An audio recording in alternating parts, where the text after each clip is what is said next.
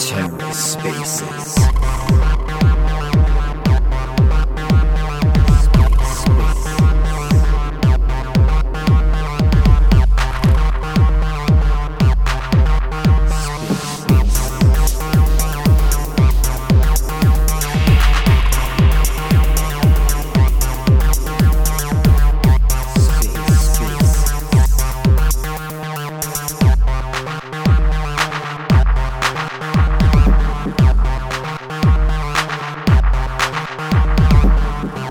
Welcome to the Ether. Today is Wednesday, August 17th, 2022. Today on the Ether, the Shade Protocol Weekly Space, Silk Magic, Shade Swap, Capital Efficiency for the Cosmos. Let's take a listen. You guys aren't gonna want to miss this one. I think this is probably um I'm gonna drive over to the office like 15 minutes. I was just talking to myself, like thinking about this, the capital efficiency and dexes, and this is just such a fun, like nuanced uh conversation. That's super cool. Like we definitely should have like future conversations on capital efficiencies, the goal of dexes, and um, how Shade Protocol is uniquely positioned. I guess it's it's it's it's gonna be a fun one. In summary, I would highly recommend grabbing a cup of coffee and some popcorn. I wouldn't be surprised if this one runs over there, Carter. Yeah, we shall see. I mean, I think I can get it succinctly stated in about ten to fifteen minutes. Um, that'll be a challenge. Well, that's all right. I mean, take your time. I'd, I'd shoot for 30, right? But Yep. See if I recognize anybody in here. There was obviously some people that I, I saw, but looks like Red Yeah, Paul. when I wasn't paying attention. But Paul from Gravity X, yep. one of the OG supporters. See Kintaro as well. Welcome. Sieve is in here. Compound. Awesome. Well, yeah. Let's let's give it another minute or two. Um, let some pe- more people join, and then we will we will get started. Yeah, today's going to be all about tackling the assumptions of kind of the existing DEX token models. Um, what are some of the advantages of those of those models that have been used, like osmosis, and what are the what are the disadvantages? And I think the advantages are you know very very short term compared to the power of t- like focusing on capital efficiency um, that's kind of the the outline of this entire piece as a starting point Yeah, I would also say um, just to just to ask that, I think we should talk about like what the goal of a dex is and what it's meant to accomplish. Um, and like you said, like how do they how do they accomplish that and the benefits and and disadvantages of that. Yep. Just let me know and i'll, I'll start i'll start the rant Yeah, no worries. Um, time is at eleven oh five, and we've got about twenty five people in here. Um, yeah, Carter, why not? Let's get it. Let's get it started off.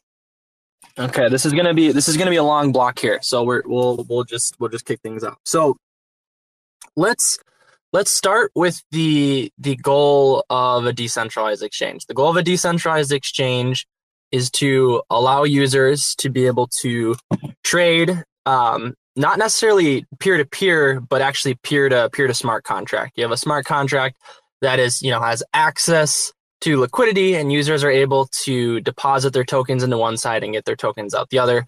And for um for the dex obviously the goal is to derive as much you know fees as possible while optimizing for bringing in as many users and as, as much as, as much liquidity as possible. If a dex sent fees to like 100% you're not going to have any users. If you set the you know the fees to 0% um, then you don't necessarily have uh, sustainability and and value value accrual.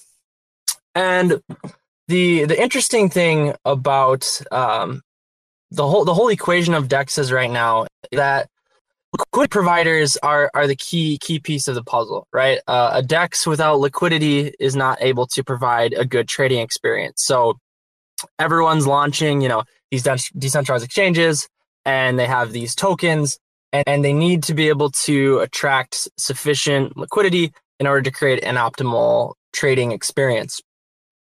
Um, the the problem with existing dexes is liquidity providers are kind of like their their own actor with their own set set of incentives. Um, when you liquidity provide, you're essentially taking a, a delta neutral delta neutral position. Um, what what do, what do I mean by that? What that means is that for a liquidity provider, the ideal world is they provide token A, token B at a certain ratio, and there would be an infinite amount of trades that crosses their liquidity without ever having the price or the ratio of their tokens change. That would be the perfectly optimal outcome. People use my capital, but the rate at which I put it in doesn't change when I when I put it out, when I pull it out, right? But the way, you know, the decentralized exchanges work is that as people trade across this capital, the ratios begin begin to change, right? If people start buying more of volatile token A, um, then then the ratio in that pool is going to, you know, appreciate in one direction and depre- depreciate in relation to the other. And this introduces the idea of impermanence loss. Um, and permanence loss is essentially what value is lost as a liquidity provider. Um, it's it's an opportunity cost. You're you're choosing to put up two sides of a token and take on the risk of your assets that you put in appreciating appreciating a section that you don't necessarily have control over. And if you would have just held on to one of those tokens, uh, you would walk away with potentially more value than if you had ever liquidity provided. And so this this is why you know from a liquidity provider standpoint, they're they're thinking about it from a risk reward standpoint, which is pretty much you know everything in crypto is is risk reward. And so kind of talking about existing DEX models, the problem for liquidity providers is like let's take osmosis as an example to be a liquidity provider for the most important pairs with the most important volume, um, you have to purchase Osmo to to to liquidity provide, right? Like they're the whole goal of the DEX is we're going to kind of like pair everything against Osmo. There's going to be routed liquidity through Osmo, um, but the fact still remains that as a liquidity provider, um, Osmo is a volatile. It's a volatile asset, right? And because you know you have volatile token A in the form of Osmo paired against volatile token B, Atom, uh, the the risk is is greater in terms of the of imp, of impermanence loss. And you know this this strategy ha- has done a pretty good pretty good job because you know the the mar- markets markets are efficient in the sense that if you put up a certain amount of emissions uh, on a pool liquidity providers will will keep jumping in, keep jumping in, keep jumping in. The APR will keep dropping, dropping, dropping until it reaches an equilibrium in terms of supply and demand, where the market might say, "Hey, I I need you know 68% APR in the form of you know the DEX token in order to justify holding two volatile tokens." Um, and I'm technically being paid to be in a delta neutral position, but we know that um, we're going to deviate from that. So I I need to be paid for the opportunity cost that I'm giving up by providing this service. And like to date, this works pretty well. Like the people buy Osmo, market cap of Osmo goes up. Uh, a huge percentage of the value of the liquidity in osmosis um, is in the form of Osmo. But where so where does the capital inefficiency enter into the equation? Well, it's it's quite it's quite simple, but it's kind of subtle. So the first is, as we said before, markets are really freaking smart. They will discover the optimal risk reward rate that needs to be justified to have, you know, X amount of capital in a pool. But just because the market is efficient at discovering that equilibrium does not mean it's efficient for the DEX. And what I mean by that is like, let's say there's 68% APR um, uh, on, a, on a given pair on something like osmosis, that um, in essence, the DEX is emitting way more emissions than it would have to if it didn't force people to hold Osmo slash looking for one half of the trading pair. And and that's that that is where the capital inefficiency is, is forcing liquidity providers to hold a volatile asset for one half of the liquidity pair.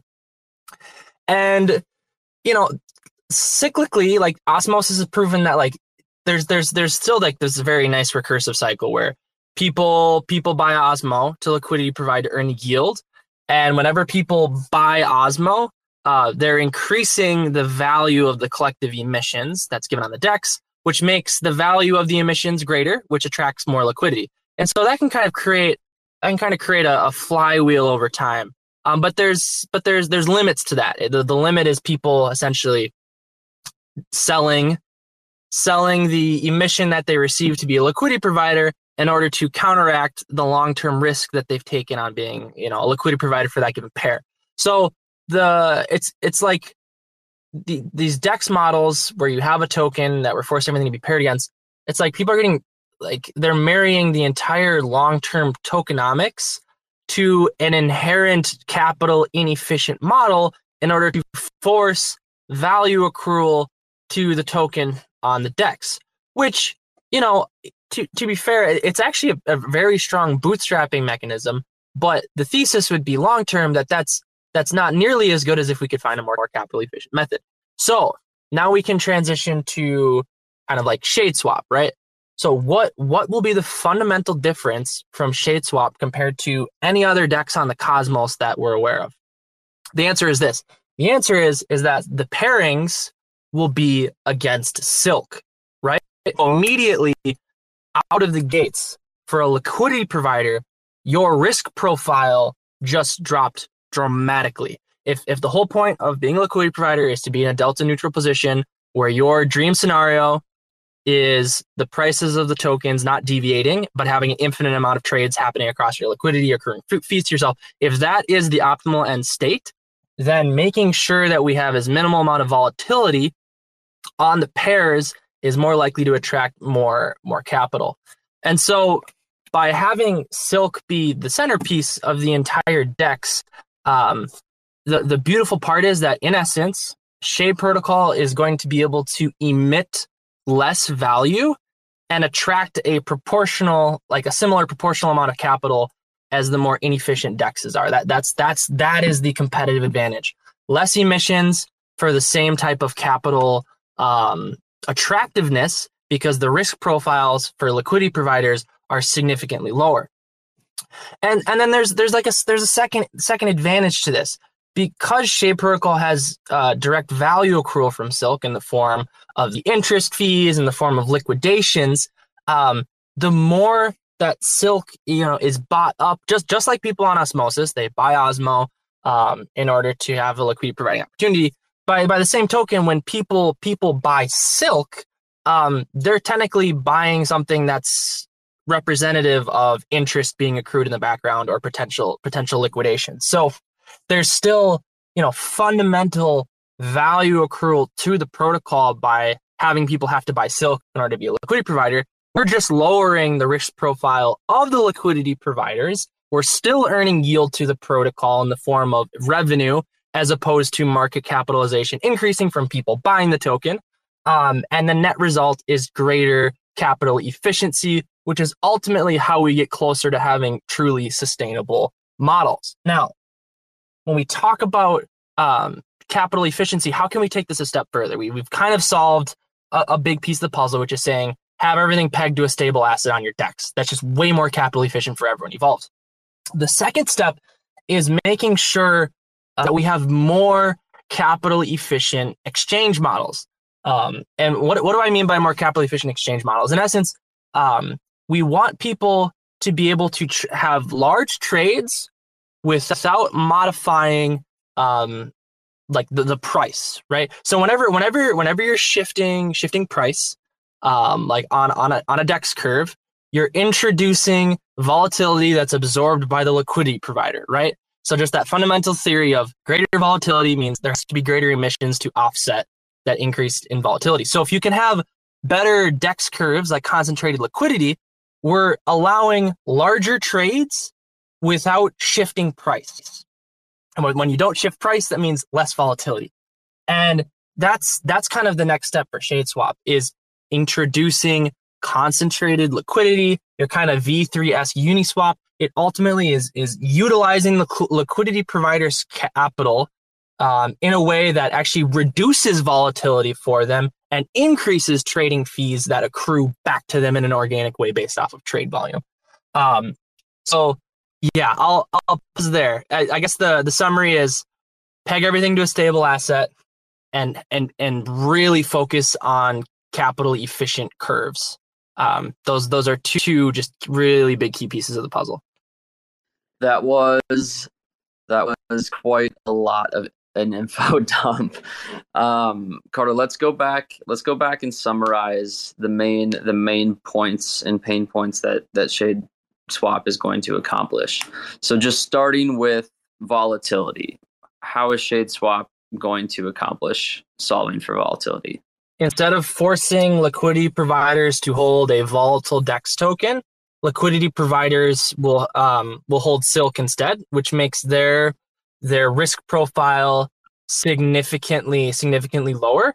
And based off of where we're headed, without giving too many details, you know, I, I firmly believe that Shade Swap will be in a in a great place with respect to stablecoin liquidity over the long haul because of this specific decision right out of the gate. Absolutely. And so because we're solving for volatility, it allows us to be a little bit more efficient with capital. So how is ShadeSwap solving the efficiency problem? I mean, when, I guess when we say e- efficiency, it's it's tied to reducing volatility for liquidity providers. And when you reduce volatility for liquidity providers, then you then the DEX has to emit is allowed to emit less value in order to attract that liquidity that people can trade across. Awesome.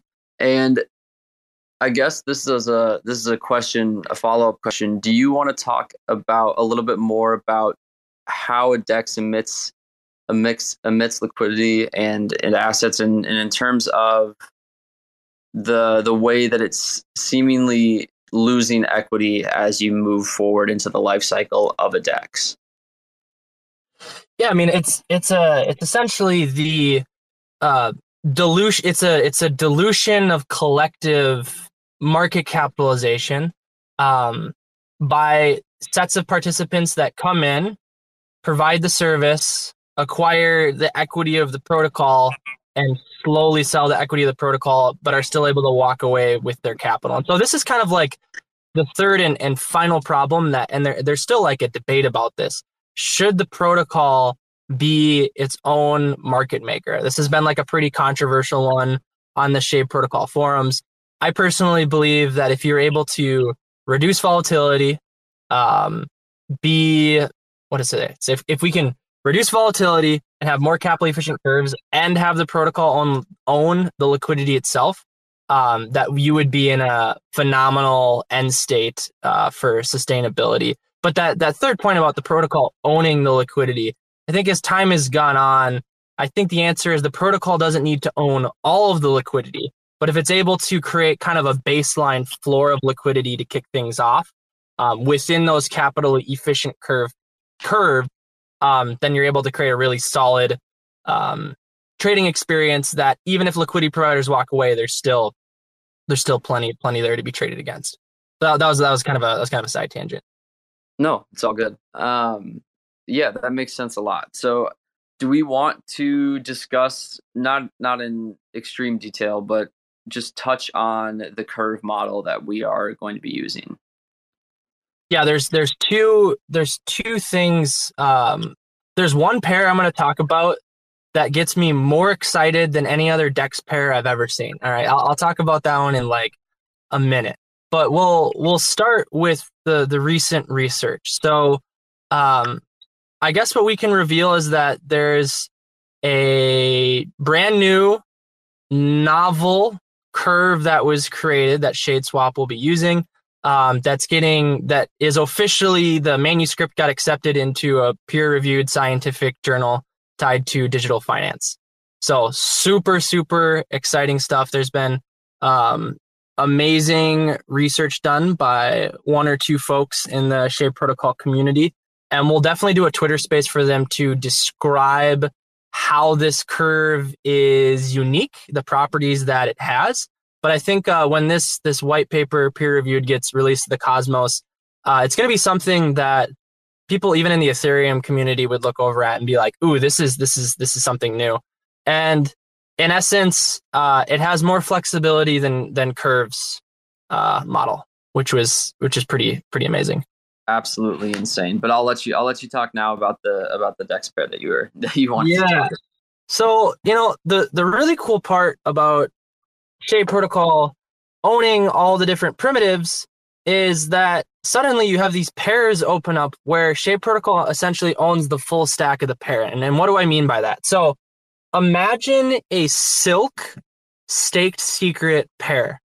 Think think about how, how crazy this paradigm is. So both sides of the token are accruing value back to the protocol. So stake secret is passively earning staking rewards um, back to the DAO. And Silk, the other side of the pair, is earning uh, value in the form of interest fees and liquidation fees.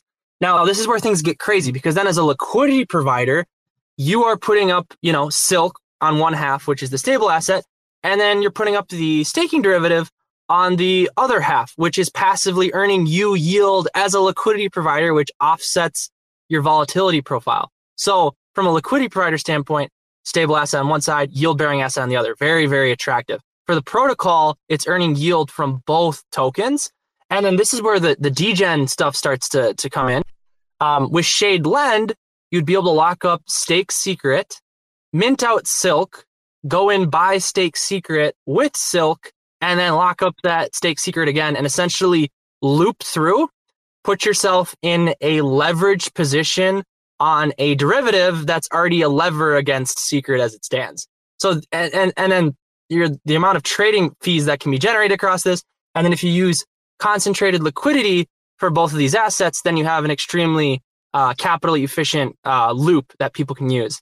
And so these are the kinds of things that can be unlocked when you have a full stack primitive because other dexes don't have their own stablecoin, they don't have their own derivatives, and they also don't have a capital efficient curve.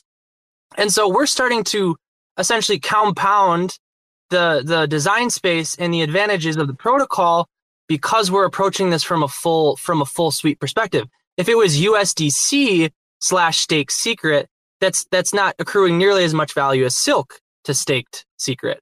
Um, and so yeah, these are the types of pairs that over time I think Cosmos people are going to look over and be like, wait a second. So someone locks up stake secret and lend. There's now interest being accrued on that stake secret position.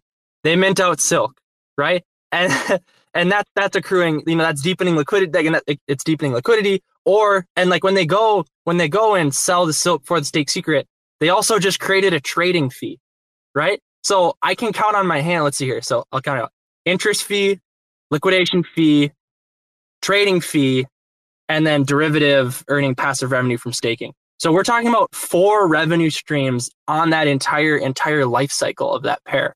Um, just crazy, crazy stuff. And I, I think, you know, real yield is a term that's been starting to emerge. And I think Shade Protocol was way ahead of the real yield narrative long before before it emerged. At least that was that was always the plan.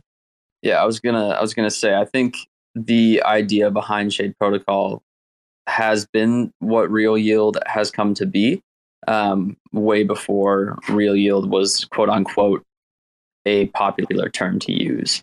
Um, but specifically, Carter, um, what were you what were you potentially hinting at in terms of stating that ShadeSwap would have um, the liquidity in the Cosmos for for stablecoins? Oh, I that's that's quite a that's quite a pointed quite a pointed question. Um, I I firmly believe that ShadeSwap will be um, the shall I say it? Am I allowed to say it? Uh, I don't know. I don't. I don't know if there's a word that I could think of. I got a word. um, let's just say this: stablecoin liquidity. When when UST broke, stablecoin liquidity broke in the Cosmos completely. Oh, Carter, I, I I lost you. Well, I don't know if anybody else can't hear Carter, um, but I can't hear Carter. So hopefully he jumps back here in a second or two. Um, and maybe you know what? Maybe it's for the best. Maybe it just wasn't supposed to be heard. Maybe it wasn't supposed to be said. So, um, Carter, if you can hear me, you you did drop off. Um, I'm going to send him a message very quick. All right. Well, since Carter since Carter fell off, and I see he just left to try and reset his phone. Um, let's bring up one question on the intermediary um, in in the time that it takes Carter to to exit and then rejoin. So if anybody has a burning question on their mind, let's do one question. I'll bring someone up, um, and then we can wait for Carter to jump back on here. Nobody has any questions. We can we can even save them until Carter gets back on, so we can ask at a at a later date. But let's see, Logan, you requested. Awesome. I will bring you on. Added as a speaker you should be on stage. Welcome. Hey, what's going on, guys? How are you? Good. How are you? Doing well. So I just uh, officially bought a bag of shade yesterday. um, for those of you who don't know me, my name's Logan. I been on and off involved in the crypto markets for like I don't know. First, I I accidentally got involved in mining Bitcoin in like 2015, 20. It was probably like 2014, 2015.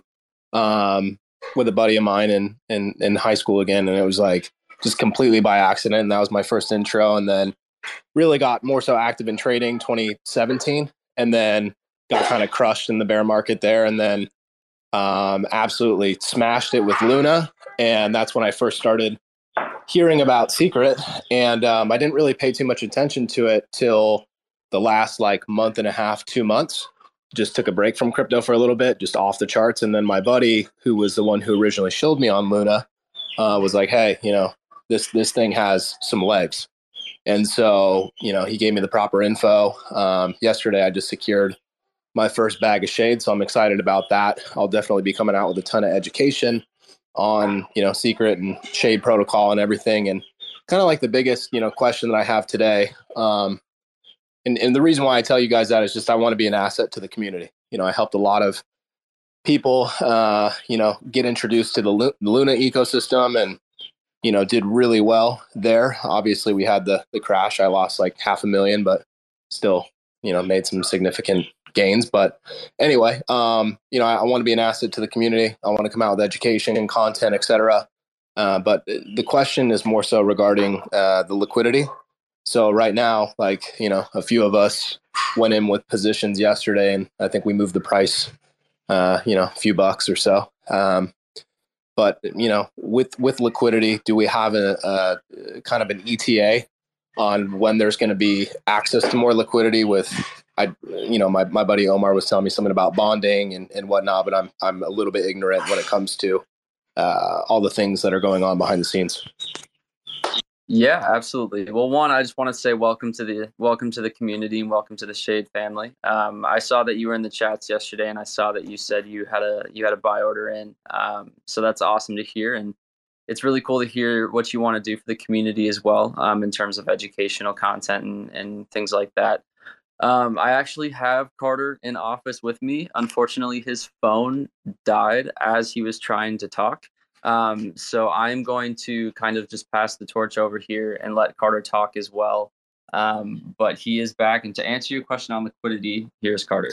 Yeah, thanks. Thanks for the question. So it's it's been interesting. It, like an important fact to note is in terms of emissions for the year one earmarked LP rewards, I believe point point two percent has been used. 0. 0.3, 0.2, 0.3 percent. So there has been there was a distinct choice not to start emitting value towards liquidity to improve acquisition, uh, like the acquirability of, of Shade until the DEX the DEX went live. Obviously, that's coming in the fall. So when that when that switch flips, um, liquidity will be much deeper. And when staking goes live, too, staking on Shade Protocol actually helps deepen liquidity on the Shade Silk uh, pair pair specifically. So in in the interim, uh, bonds will be bonds will be released, and essentially there'll be opportunities for people to how should I say this acquire acquire shade at a discount by potentially depositing LP tokens, and so there will be um, kind of a, a, path to build out protocol owned liquidity uh, tied to shade, similar to Olympus DAO, but with with a much more sharp scope uh, less of a like degen hyperinflation. Like there's there's there's specific targets.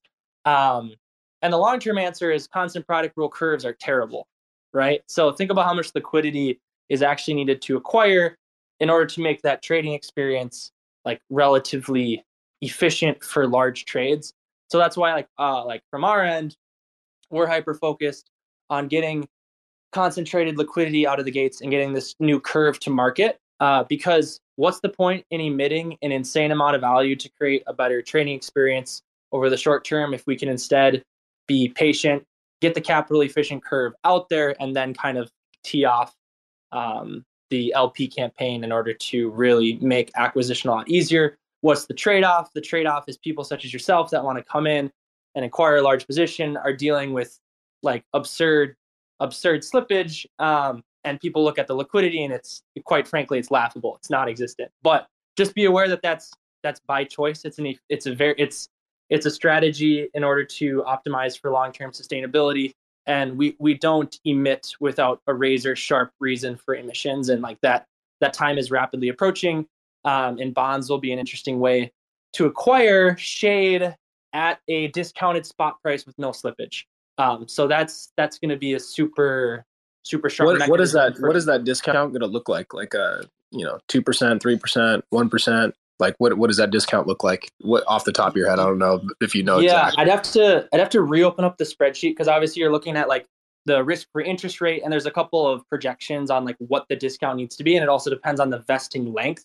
Um, based off of memory it's somewhere between 1 to 7% discount over the course of those days um, and if we're targeting bonds somewhere between 3 to 14 days so the longer the vesting length the deeper the discount um, and I can try to get that spreadsheet publicly out there sometime in the next week week or two on that. Um, but it's yeah, still still computing exactly what those discounts should be.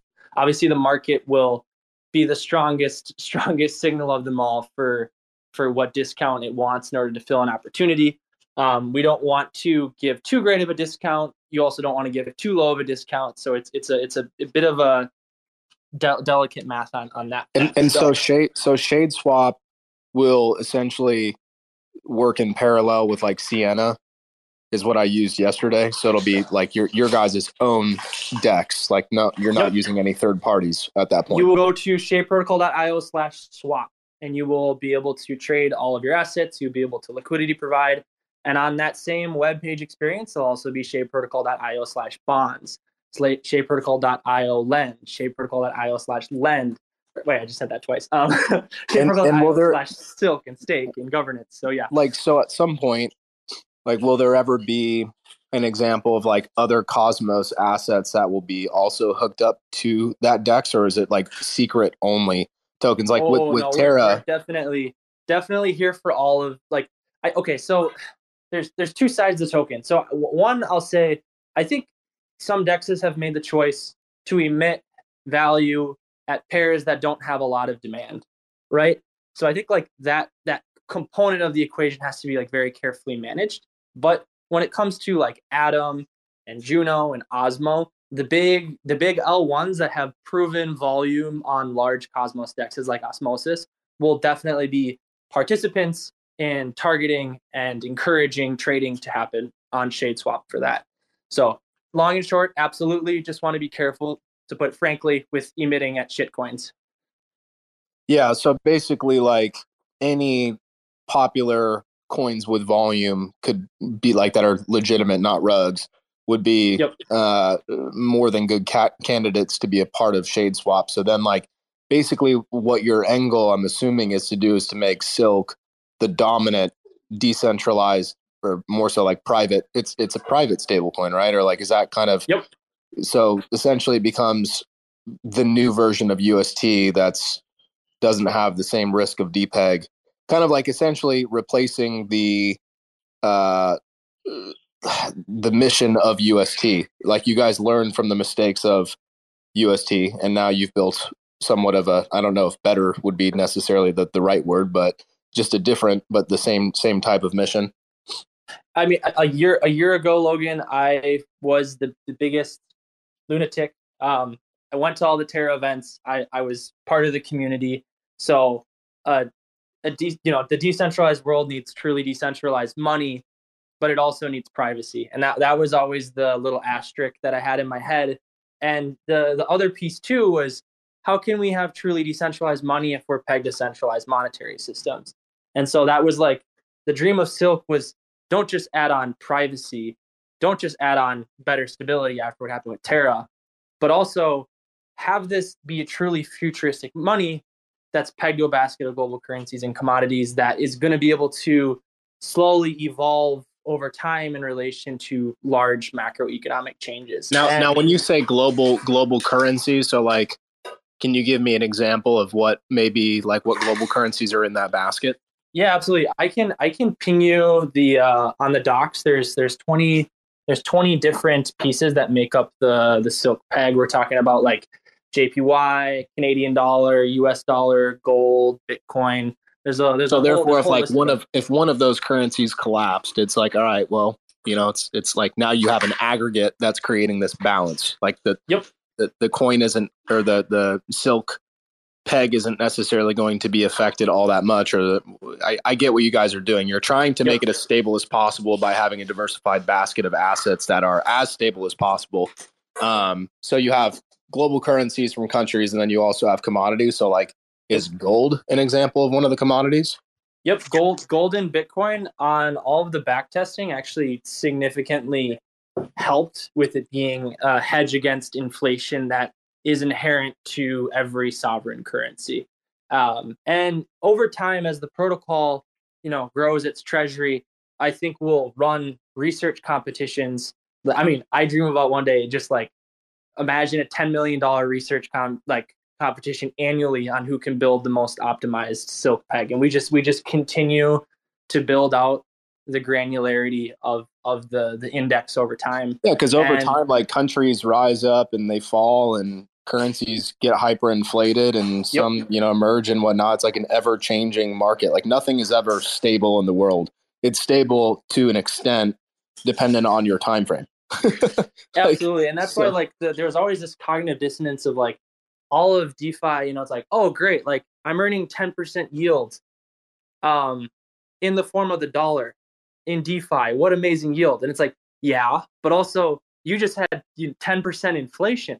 So like that that yield isn't yield in, in relation to the economy that you're participating in. And so i i think if if we build silk right it'll end up being this interoperability hub between all the other global currencies um, and people will essentially park park their value there and use it for for commerce so bitcoin bitcoin solved for the the scarcity problem and and i view silk as like something that's truly solving for the the, the stability Now, stability and, and also, problem. the last question I have is is because I don't want to hog the stage, but these are just ones that I've, I've have pent up over the last few days. Um, the, the question of the buy and burn mechanism, obviously, that's that was a huge attraction factor to Luna is just being hyper deflationary until it wasn't. Um, so, from what I was told, you guys have you know an over collateralized version on that silk uh, stable, but it's also like there's some kind of buy burn mechanism. Is that accurate or no? Yes. So essentially, silk is is we were after the Terra collapse. It was like okay, seigniorage burnment method like that that needs to be um, put to the side, and if we're like very much re re challenge it. And so the the goal of silk is to modularly introduce more growth mechanisms. So like our, our greatest inspiration right now is Frax. I think those guys are completely cutting edge. And so what we're going to be launching with out of the gates is essentially the over collateralized model plus redemption pools that have like 100% backing. And eventually you start to head towards the Frax model where you end up being partially collateralized somewhere around like a 95 to 90% ratio. Um, Terra's collateralization was probably closer to the 15, 20% range. And if you consider that how how tipsy that was in relation to market maker participants and the depth of liquidity, it might maybe was even worse than that. So I think the dream. for Yeah. So essentially, what you're saying is like it basically like it if Terra was more collateralized, like upwards of eighty to ninety percent. You know, if they had more Bitcoin or whatever else, then this collapse wouldn't have happened because they were collateralized to that extent. But like people saw that we, hey, this thing could collapse to uh, you know a, a ten cent UST value or whatever it is. So there's enough economic incentive to try to crash this thing to make tons of money off a short. So with that being said, um, you know, you guys are you eventually kind of want to do fulfill the prophecy of UST being more of like not necessarily algorithmic, but just fully decentralized and maybe minimize the amount of collateralization once you hit a tipping point. Is that kind of how it works? Yeah. So I, the way I think about it is like people should be able to mint out silk without putting themselves in a leverage position. If you can fulfill that promise, then that is that's algorithmic enough to fulfill the primary use case, which is people acquiring the stablecoin, right? Like that's that's the that was kind of the magic of Terra is like you can burn Luna for UST. Sure, there's some there's some slippage on it, but you don't have to put yourself in an over collateralized lending position to acquire it.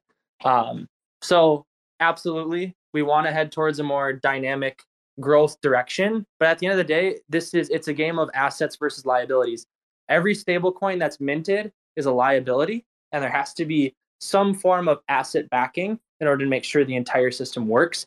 Why is the protocol willing to issue a liability?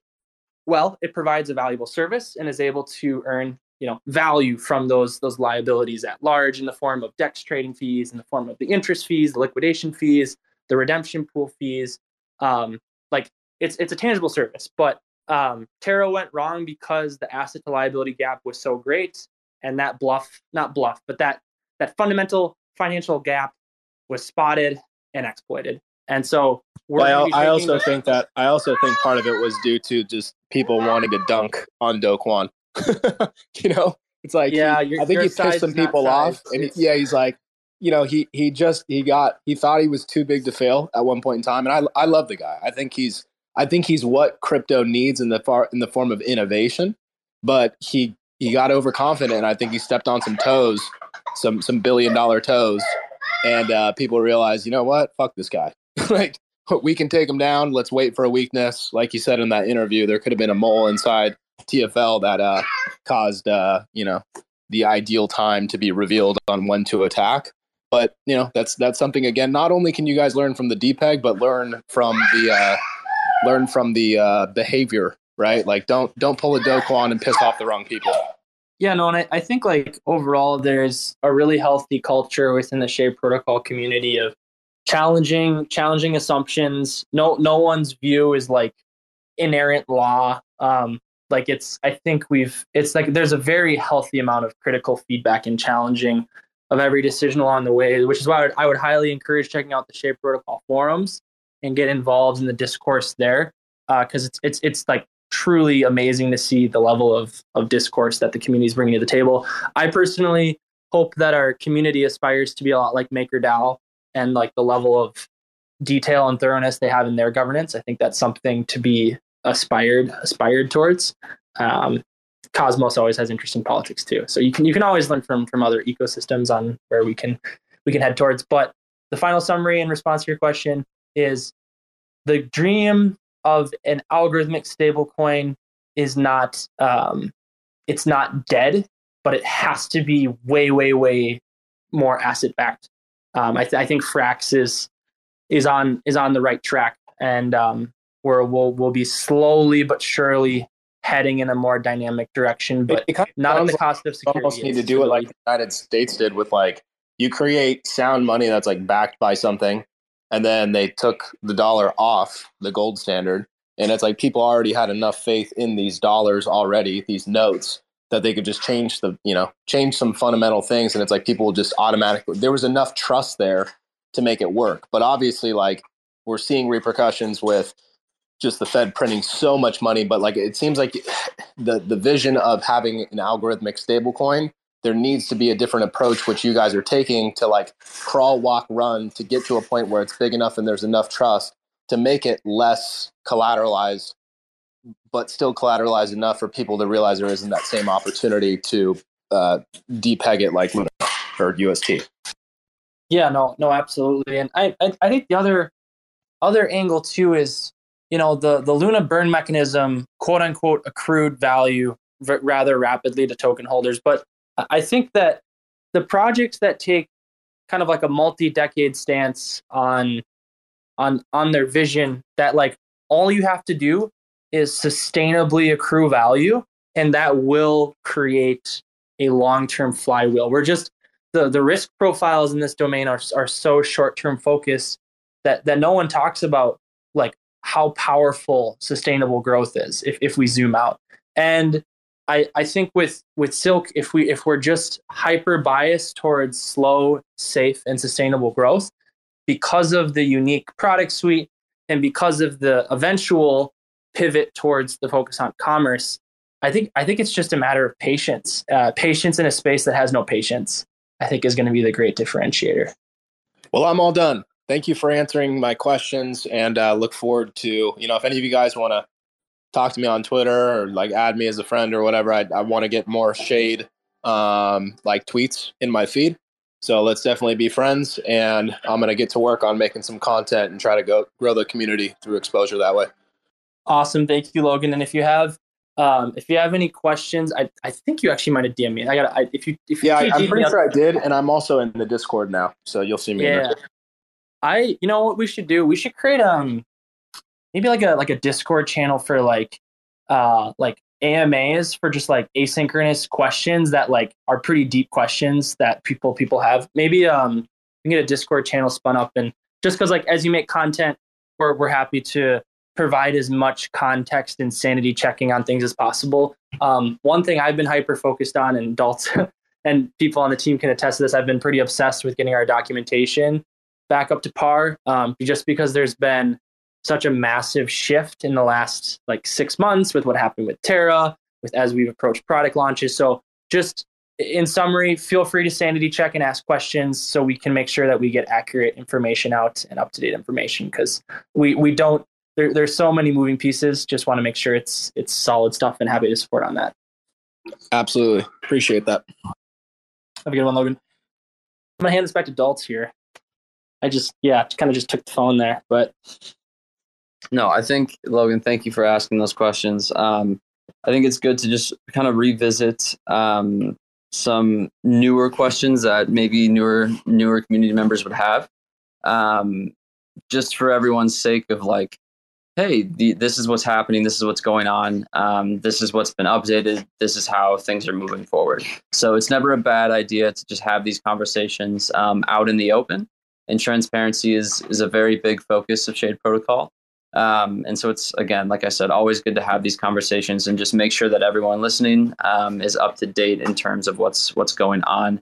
But we have about ten minutes left, um, and before before we had that conversation, we were we were discussing in terms of capital efficiency uh, with shade swap and dex pairings so, Carter, is there anything else that you want to add as like a final final word on those things? Yeah. So before my phone phone I know the phone the phone the phone collapsed on me, and I was walking to the office, and I was like, oh, there's one last thing I wanted to say on this front.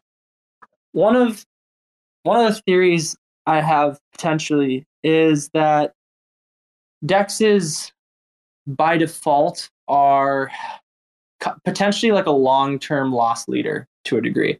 Like we're going to be able to make them as capitally efficient as possible.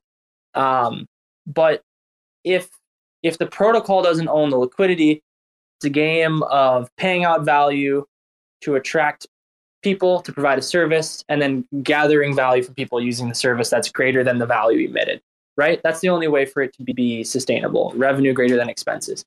But i think that's where shade protocol might be differentiated because if we own the full vertical tech stack of all of the different primitives and they're all working together and the dex is the centerpiece then the revenue from all these other primitives are actually able to make the model sustainable. And so i think this single primitive model that we've you know that crypto kicked off in the last year or two it, it works well when the product is hey I'm going to allow you to utilize your current assets better, like a lending product. Like you lock it up, you mint something against it. I'm providing a service against your own assets. But if you're a single primitive model where you somehow have to attract something like liquidity, I think that it, it, it maybe it's like an uphill battle that can't fully be solved standalone.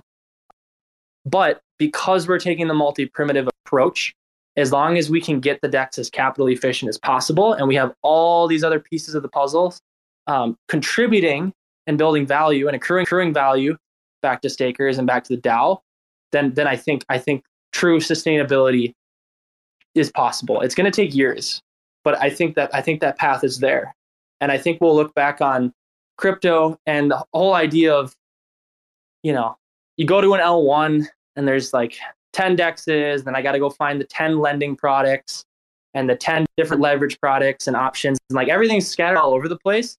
But if, if Shade Protocol can just have this beautiful, simple user experience, all the key primitives in one place, all of them interconnected in a way that's only possible because they have permissioned access to each other, um, I think we're going to be able to, our, our moat is going to be the user experience and the permissioned interactions between the apps that are going to create value that no one else can do unless you have the design space that we do. And on top of it all, we have privacy, um, and that that of course cannot cannot be understated.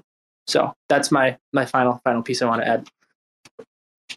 Awesome, appreciate that, Carter. Um, well, I think this has been a lot more of a technical space than normal um, in regards to language used in regards to concepts um, being discussed. So I think we're going to cut it um, a five minutes short here um, than normal. Uh, but if you guys haven't already, please go to the Shade Protocol forums um, and make sure that you guys are contributing to the conversations that are being had here. Everything we discuss on these Twitter spaces is being discussed in the Shade Protocol forums um, at a high level with a lot of really, really high contributing community members that are usually always on these spaces as well.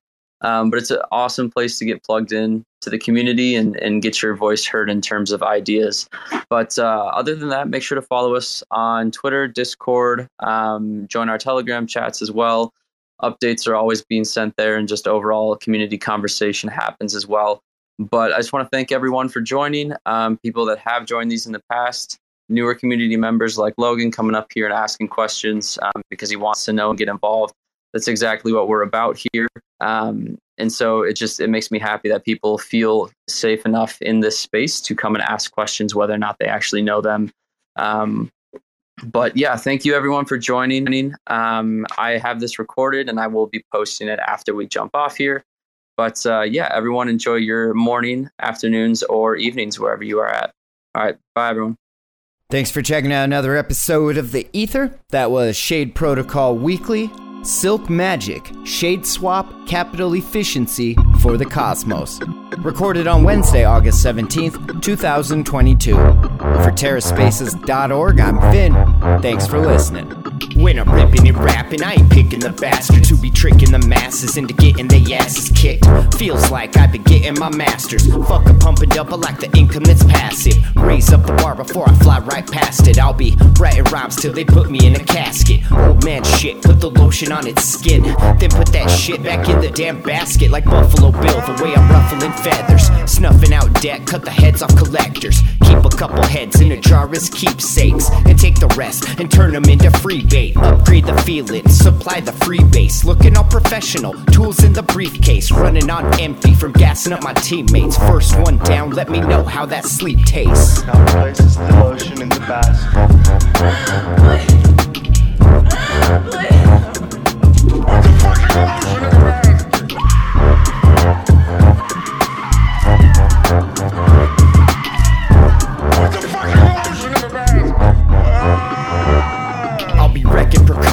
Precautions, directing impossible, defending the plausible from ending demonstrable.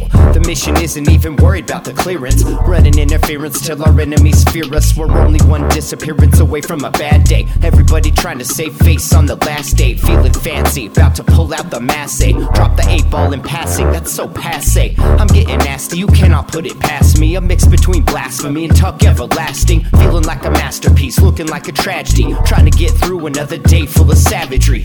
Getting headstrong from working in the mess hall. All hands on deck, waiting for our next haul. I need the rest, got big plans to eject. So feed the grass and keep off the Kleenex.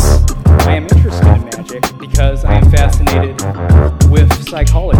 I love to learn about how people make inferences things, how they draw conclusions and find patterns in information. And in particular, I'm interested in all that can go wrong. Uh, how an individual can be led astray when certain cognitive vulnerabilities are exploited.